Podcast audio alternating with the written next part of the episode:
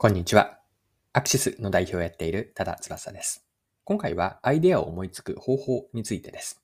この内容からわかることなんですが、フェーズフリーという概念の人気商品を取り上げます。でその人気商品の開発の話を見ていきたいんですが、その時に面白いと思ったことがあって、それはアイデアを募集するエントリーシートがあったんですが、このエントリーシートについてうんと、マーケティングの視点で学びながら、まあ、そこからアイデアを思いつく方法に話をつなげていければと思っています。それでは最後までぜひお付き合いください。よろしくお願いします。はい。今回話をしたいと思った背景なんですが、日経クロストレンドのある記事を読んだからです。記事のタイトルは、20年前のボールペンに再脚光、フェーズフリーが買える売り方です。でこの記事は、アスクルの商品開発の裏側に迫る連載記事で、近年注目を集める新しい防災の概念であるフェーズフリーに着目をした商品開発の話が面白かったです。でフェーズフリーって皆さんお聞きになったことはあるでしょうか？私はこの記事を読んで初めてこの言葉を知ったんですが、フェーズフリーとは平常時と災害時という社会のいわばフェーズですね。このフェーズを取り払って、具体的には普段使用している商品やサービスが災害時にも役に立ち、かつ安全を守るという概念。これがフェーズフリーなんです。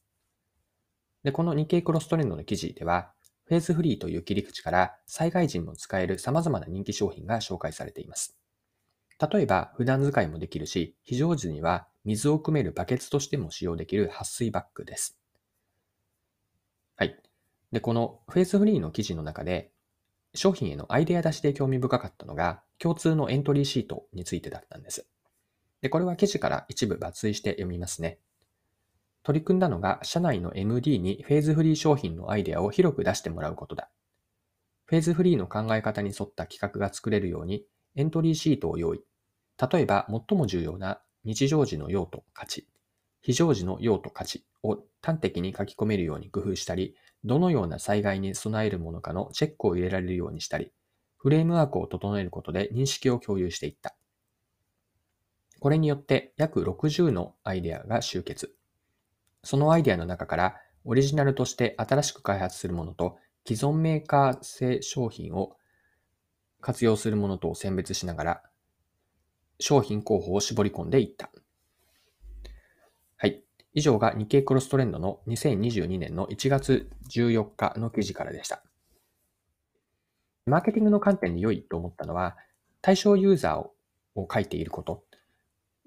これがターゲット客の設定になるんですが、それ以外にも先ほどの引用の中にあったような、このワークシートの中に、用途価値を日常時と平常時の2つに分けていること。また、価値は商品が主語の機能ではなくて、あくまでユーザーを主語にしたベネフィット、便益ですね。このベネフィットで表現していること。これがマーケティングの観点で、このエントリーシート、ワークシートですね。アイデア用のエントリーシートがいいなと思いました。はい。では、この共通のエントリーシートから学べることについて見ていきましょう。フェーズフリーの商品企画のエントリーシートとは、アイデア出しのフレームワークなんですね。フレームという枠組みがあることで、皆が同じ項目でアイデアを考え記入できます。これによりいろいろなアイデアの比較が評価をしやすくなるというメリットがあります。また、エントリーシートには、アイデアの作り方にもヒントがあります。新しいアイデアを考えるときは、まずはそのアイデアの切り口となるフレームワークを作るといいんですね。フレームの後にアイデアを考えるという2段階のアイデア発想方法です。で、フレーム、ここでは切り口とも言えますが、フレームとアイデアの関係は抽象と具体です。抽象レベルでまず考えて、その次に具体的なアイデアを出すという順番なんです。で、このイメージは、フレームという箱庭をまず作って、その完成度を高めてから、箱の中で何をして遊ぶかというフレームに沿ったアイデアを考えていくという流れなんです。はい。で、ここからは少し応用的な話に入っていきたいんですが、フレームを考えたり作る段階で、異なるフレームの掛け算によって新しいアイデアを生むというアプローチがあります。でこれを一つ具体例で最後紹介していきたいんですが、例えば PDCA と UDA ループの組み合わせなんですね。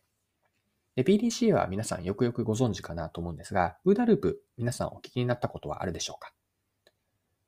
で、2つの掛け算をする前に、この UDA ループについて補足をしておくと、UDA ループとは意思決定と実行のプロセスです。で、UDA というのは OODA と書くんですが、4つの頭文字から取っています。で、これが UDA ループの流れになるんですが、一つ目の O というのは Observe で観察です。これは情報を収集することによってデータを観察します。二つ目のオリエントなんですが、状況判断です。収集した情報、つまり観察から解釈を入れて、その意味合いを考えます。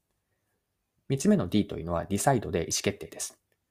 二つ目の状況判断に基づいて決断を入れます。四つ目の A というのは Act なんですが、これは行動で実際の行動に移す。決断に基づいて行動をしていく。この4つの観察、状況判断、意思決定、行動というのを1回のループ、まあ、1周として何度も回していくというのが意思決定と実行のプロセス、 OODA ループなんです。はい。では、新しいフレームとして、このウーダループに PDCA を掛け合わせると、えっと、良いフレームになるなと思っているので、この2つですね、掛け合わせ見ていきましょう。もちろん PDCA だけでも有効だし、ウーダループだけでも、あの、有効にはなるんですが、PDCA に対してウーダループという、まあ、似て非なるフレームを掛け合わせることによって、PDCA をより効果的に回すことができるんです。で具体的にはどういうことかというと、えっと、PDCA のプランのところで Observe の OOD と、えっと、観察と決断、ごめんなさい、観察と判断と決断を入れると。で、PDCA の D のところで OODA ループの Act、実行を入れるんですね。そして PDCA の後半であるチェックと Act、ここでも、ここでももう一度 UDA ループを回すんです。具体的には、チェックという評価をするところで、UDA ループの観察、判断、決断を入れて、そして、えっと、 Act ですね。PDCA のアクションと、うんと、 OODA ループの Act、この実行をやっていくと。でもう少し流れをちゃんと言うと、PDCA ではまず計画作成のために対象観察をして、その計画の方向性を判断する。そして実行プランを決めると。このプランのところで観察、判断、決断を入れます。そして PDCA の Do というのは計画を実行するんですが、これが OODA ループのアクトにあたります。で、チェックでは実行のプロセスと結果を観察をして、え次の計画に何を反映するかを判断する。で、計画への反映内容を決めると。この時点でもまた2回目の UDA ループが、UDA ループのうち観察、判断、決断を入れています。そして PDCA のアクションというのがアップデートした計画を実行するなんですが、これは UDA ループのアクトなんです。で、このように PDCA と UDA ループの掛け合わせのポイントというのは、PDCA を1回を回すためにウダループを2回回していることにあります。PDCA のプランと do で1回目のウダループ、チェックとアクションで2回目のウーダループなんです。で、異なるフレームを掛け合わせることによって、1つのフレームでは1次元だったものが、こうマトリックスというイメージで2次元になるんですね。できたマトリックスをアイデアを作るための切り口にして、まあ、それぞれの枠の中で具体的なアイデアを考えていく。このようにフレームを作るときに解像度を高めたり、よりこう、うんと良いものにしていって、まあ、その後にアイデアを生んでいく。こうした2段階の、まずフレームを考えて、その後に、えっと、具体であるアイデアを考えていく。まあ、フレームという切り口、これは抽象レイヤーですね。抽象レイヤーの解像度を高めて、その後にアイデアという具体的に落としていく。このような2段階のアイデア発想術というのが今回学べることだったので、これを最後に残しておきます。はい。今回も貴重なお時間を使って最後までお付き合いいただきありがとうございました。これからも配信は続けていくので、次回の配信でまたお会いしましょう。それでは今日も素敵な一日にしていきましょう。